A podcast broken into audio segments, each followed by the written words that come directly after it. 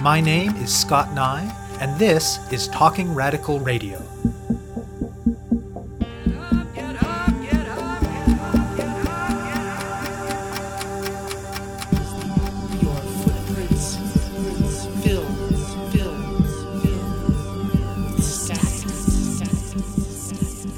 Hello, and welcome to Talking Radical Radio, where we bring you grassroots voices from across Canada. We give participants in a wide range of social change work a chance to take a longer view as they talk about what they do, how they do it, and why they do it. On this week's show, I will be speaking with Charlie Huntley and Shelby Kennedy. Both of them are baristas in different coffee shops in Halifax, and both are worker organizers with Baristas Rise Up. Workers in the service sector often don't make a lot of money and often have to put up with unfair and arbitrary decisions about everything from how many hours they get, to what the work processes are, to who gets fired and why. And the stereotype goes that people in low wage service sector jobs are all well off kids looking for pocket money, but if that was ever true, it certainly isn't now, with more and more people, young and old, depending on such jobs to live, whether it is for a few years or over the long haul. In Halifax, a group of young workers at a single coffee shop got together and decided they needed to organize themselves. After a long fight that involved firings and a public shaming campaign against their employer, they won certification, and from that small beginning has sprung an exciting campaign that aims to support and organize baristas in establishments around the city. Rather than being driven by union staffers, it is workers themselves who are leading it and making it happen. Huntley and Kennedy talked to me about the origins of Baristas Rise Up, the resistance they've faced, the victories they've won, and how they hope to organize industry wide. I spoke to them by phone from Halifax. My name is Charlie Huntley. I live in Halifax, Nova Scotia. I grew up in rural Nova Scotia. I currently am a barista at Just Us Cafe at the one on Spring Garden, which is where the organizing baristas began for this organizing drive. I was a university student at Dalhousie University. I studied health promotion. Health promotion can be a bunch of different things, but for me, I was looking to get into mental health or gender justice. Throughout my education, really come to realize that capitalism was the key issue that really exacerbates a lot of our social problems and make everybody's living conditions that much worse when you are dealing with certain types of oppression. That being said, I graduated in 2011, so I couldn't find work and I really needed a job. So I took a job at a cafe and I also was doing some soul searching, like what do I want to do as a career. As time went on working at the cafe, I realized students are really struggling to make ends meet. Oftentimes, we're also treated as if we are disposable and are unjustly fired from assumptions that bosses make without actually confirming their assumptions. And what that does is throws a giant wrench through your life plans, right? How are you going to pay for rent while you're going to school? And how are you going to study while all you can think about is how you can't feed yourself? So, throughout working as a barista, I realized something really has to change for young folks in order to even work these jobs. And currently, there are very few unionized positions for young folks. What that means is a lot less job stability, and tuition is through the roof.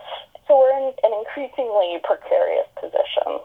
So that's why I felt like it was important to to organize our cafe. I'm Shelby Kennedy. I also live in Halifax, Nova Scotia. I currently work at the Second Cup on Quinpool Road. We just had a union vote this summer in June, and that has been progressing well. And I have also recently joined the group Baristas Rise Up. I have been working in the coffee industry ever since I was 14 years old. I've been working in the industry for about seven years now. I have gone to university for three terms and then scrapped the idea when I didn't feel that there was a career waiting for me at the end of a Bachelor of Arts. And so I decided that I would also do some soul searching and work at the same time since all my experience was in coffee, that I would continue on in that respect. As for myself, since I have been working in the coffee industry for seven years, I feel like I've gained a lot of experience uh, and a lot of knowledge about the industry and the business. And I feel like my opinions should at least be heard and considered. And unfortunately, since a lot of young people like myself and Charlie are sort of marginalized and viewed as transitional or disposable, that working conditions are neither livable or reliable for us. And I feel like it's really important for us to be able to rise up and say something about it and to tell others that they can also say something and do something. And to speak a little bit about Baristas Rise Up, we are a rank and file worker led movement. It began with myself and Shay and Eli thinking about the issues we were facing at work and what we could do about it. We went from there and decided to join a union and the Baristas Rise Up specifically came out of an organizing drive around, like, we launched a public shaming campaign against our employer for firing two of the key organizers of our union drive. And so from there, it grew. We realized a lot of the complications that arise and how other baristas could probably use some help background on like this was our experience and here's how you need to be careful and here are some attitudes to expect here's how to move those conversations along in, a, in ways that aren't coercive so we really realized that we needed a group of baristas who are willing to take on the work of talking to other baristas because knowing how it can improve our working conditions, it would be really helpful and important for us to spread the word to other baristas that there actually is something you can do. And so we launched it from there. From there on out, Baristas Rise Up has grown. Basically, what we're working towards are better working conditions, justice, and fairness in the workplace and kind of building solidarity among workers. So tell me more about the nuts and bolts of how the organizing happens, both in the sense of the organizing within specific workplaces, but also the organizing to spread Baristas Rise Up to new people and, and new workplaces. A lot of the organizing within the workplace, there are lots of interesting legal considerations and conversations that you have to have privately away from your boss. And so sometimes what this means is depending on what shifts you're scheduled and who you're working with, we really had to divide up who was going to talk to which coworkers. So, you know, I have closer relationships with some of the workers and Shay and Eli both had closer relationships with other workers and there's really no one size fits all approach it's interesting because you kind of have to get good at reading people and their comfort levels and kind of reading their politics. You know, if they've had a bad encounter with a union or they have family members who have had a bad encounter with a union, you have to prepare yourself for that conversation. But usually it begins with feeling people out in smaller ways. And, you know, maybe talking about a news article that's talking about a section that is unionizing, like the fast food workers. Just kind of throw that out to your coworker and see where they are with that. Are they supportive? If they are, like, supportive are they? Do they have indignant questions about it, or are they actually just curious? So sometimes what it meant was we would have smaller conversations separately, and then we would go out for a night at the bar and talk to each other about, you know, what our working conditions are and what are problems for some folks, and why is it that this employee has no trouble at all with management, and why is it that most of the other employees are always being treated unfairly? And I found that throughout a lot of the beginning, I had to keep my schedule pretty clear for when something would come up that they were angry about and they wanted to vent about. And you have to be ready to move and act like now. And so that meant you have to put your social life on the back burner for a little bit. You know, from there on out, we talked about filing for a vote. For us, a wrench was thrown through that when two of our coworkers were fired, and then we launched the public shaming campaign, and we really organized around that for a while. And with that going on, that did mean that there was media coverage, and it made conversations for Jude, who works with Shelby, a little bit easier because you could point to this article and be like, oh, did you hear about what's going down at Just Us? What do you think? You know? And you kind of spread from there. But right now, what we're working on is going to cafes, trying to see if we recognize any of the workers. If we do, and we know them, to get in touch with them outside of work, or if not, if you see them coming off shift, you say hi, introduce yourself, and let them know, like, this is what's going on with us, and we were just wanting to know what other baristas' working conditions are, and we're trying to gauge interest and seeing if anyone else is wanting to join our Baristas Rise Up movement. And tell me about some of the responses that you get trying to connect with other baristas whom you don't already have established relationships with. What kind of things are you hearing from them? We actually haven't had anything negative in terms of being shut down and people being irate or anything. Like, we were kind of expecting some people to be like, Who the hell are you? And why are you waiting for me after work, weirdo? we kind of expected that, but it hasn't really. We've had some curious folks who are like, no, I'm actually on my way out because I'm starting school. We've also had contacts with folks who are like, oh my god, I'm so glad you're here. Um, I want to know, like, everything. So that's really been like mixed reviews, but with unestablished relationships, it's been good.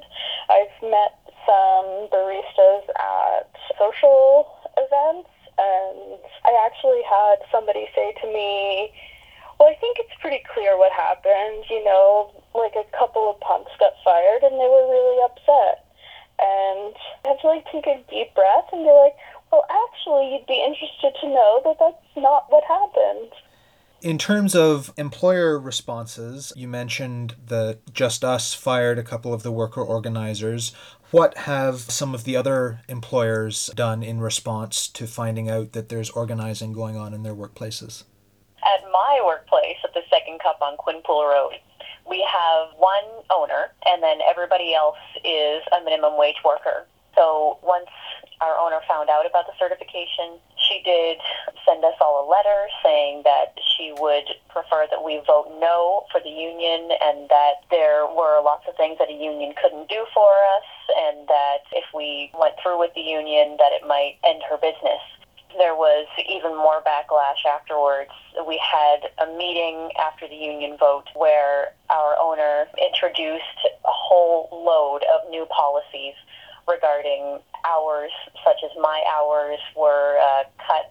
I was working full time, and then suddenly the next week I was working only 18 hours as opposed to 40 hours that I was used to getting. Our shifts were cut down from eight hours to only five hour shifts. This meant that we didn't get a break, that we worked by ourselves, and this means that we weren't allowed to leave the cash, neither for a break or even a bathroom break.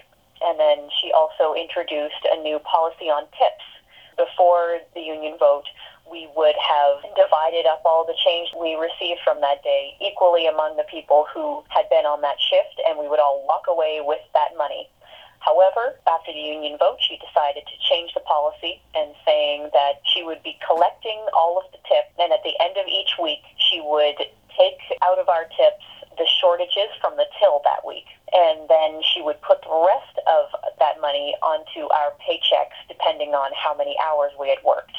And this meant that not only was a little bit of our money getting taken for shortages in the till, our money was also being taxed on our paychecks. And we did not agree to this, and we were very unhappy with it, and it's still going on today.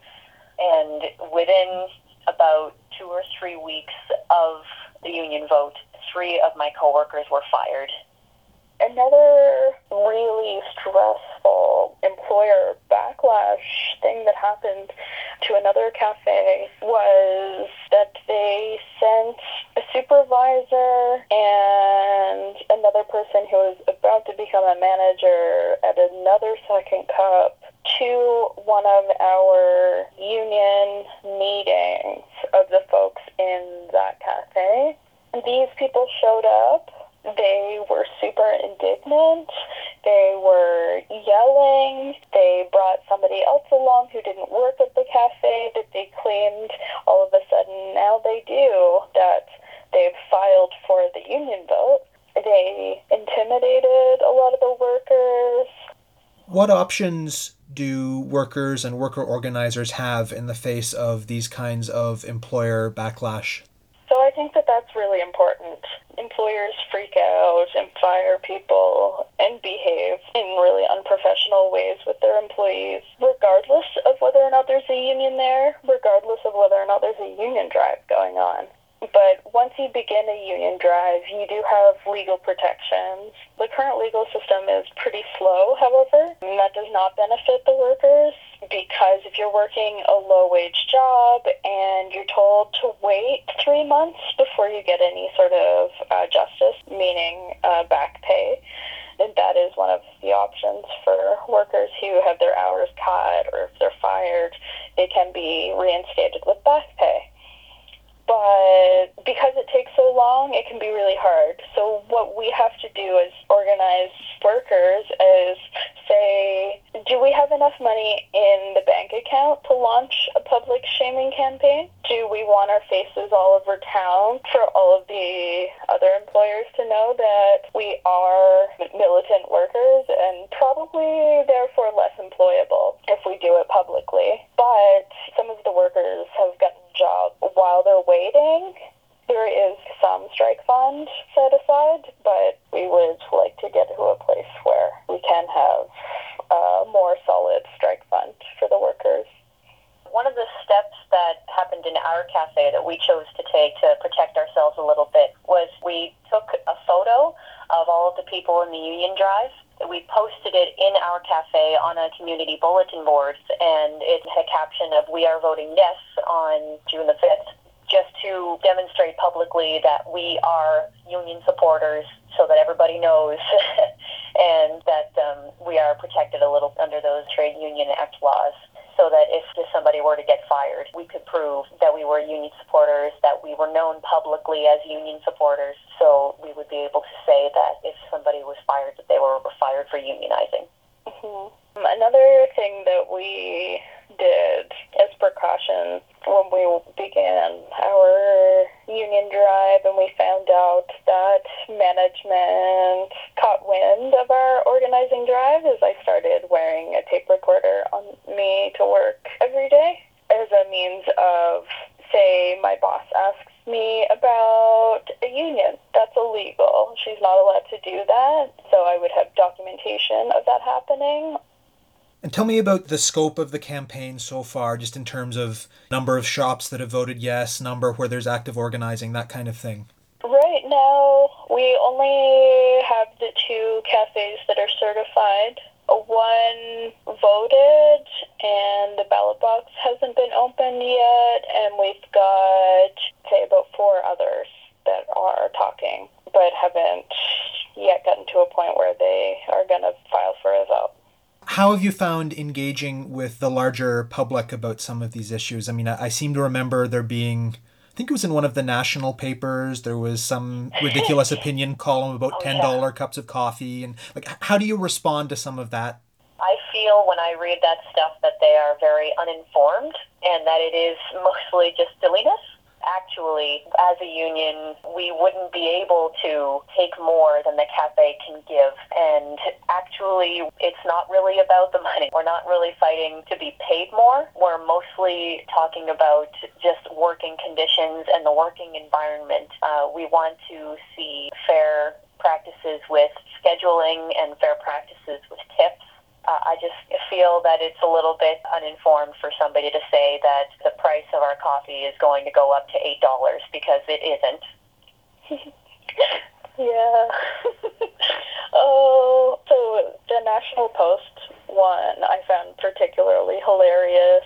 I was actually a little bit proud. It was like that moment where you're like, right wing media is covering your thing that you've started because they're scared that it's going to affect their lives. And for me, I was like, whoa, that's amazing a lot of the stuff is you have to shut it off because it's the most ridiculous thing that is based on faulty logic. How can you take that seriously? I honestly can't. I think that it's been really helpful to have the support of the labor movement and the workers for us all to be able to joke about it together, to have that kind of attitude because it's really important not to let that stuff eat away at you. There was a piece that came out on the Media Co op by, I think, probably the same Shay that you've been talking about, Charlie, about the connection between queer struggle and class struggle. Do you have any response to that? Any thoughts about that connection in the context of Baristas Rise Up? I think it's really important for us to realize that uh, barista jobs are one of the fewer jobs that the labor isn't divided by gender. And so for trans people, what that means is it's going to be less awkward of an encounter with your boss knowing where to put you in the workplace. What I think is really important to note is that service work and low wage work, groups that are disproportionately represented in this sector, in the service sector, include women, people of color, immigrants, and queer and trans folks. That is reflective of the society we live in. That's reflective of us being marginalized groups of people and oppressed, sometimes multiply so. So for us, what having a union can do means that I actually have legal representation in the workplace if there's a human rights violation. Currently, I could hire a lawyer or I could go to the Human Rights Commission, which will take up to two years, which is actually like absolute insanity to think that I could wait for two years before getting any sort of justice or I could absolutely not afford my own lawyer as a low wage worker. So, what it means is more job stability because for me, as a queer and trans person, I have longer periods of unemployment. Fewer employers are willing to hire me. So, when I'm fired, I have to wait a longer time and be struggling to get by in that period of time. So what it means is I can hold this job for a longer period of time and not be fired unjustly. It sounds like the organizing hasn't been the usual kind of, you know, led by union staff rep kind of organizing, that it's actually been workers themselves. Talk a little bit about the significance of that. Because unions aren't used to organizing baristas, we felt like having it a worker led movement would be really important and key in the success of the organizing campaign.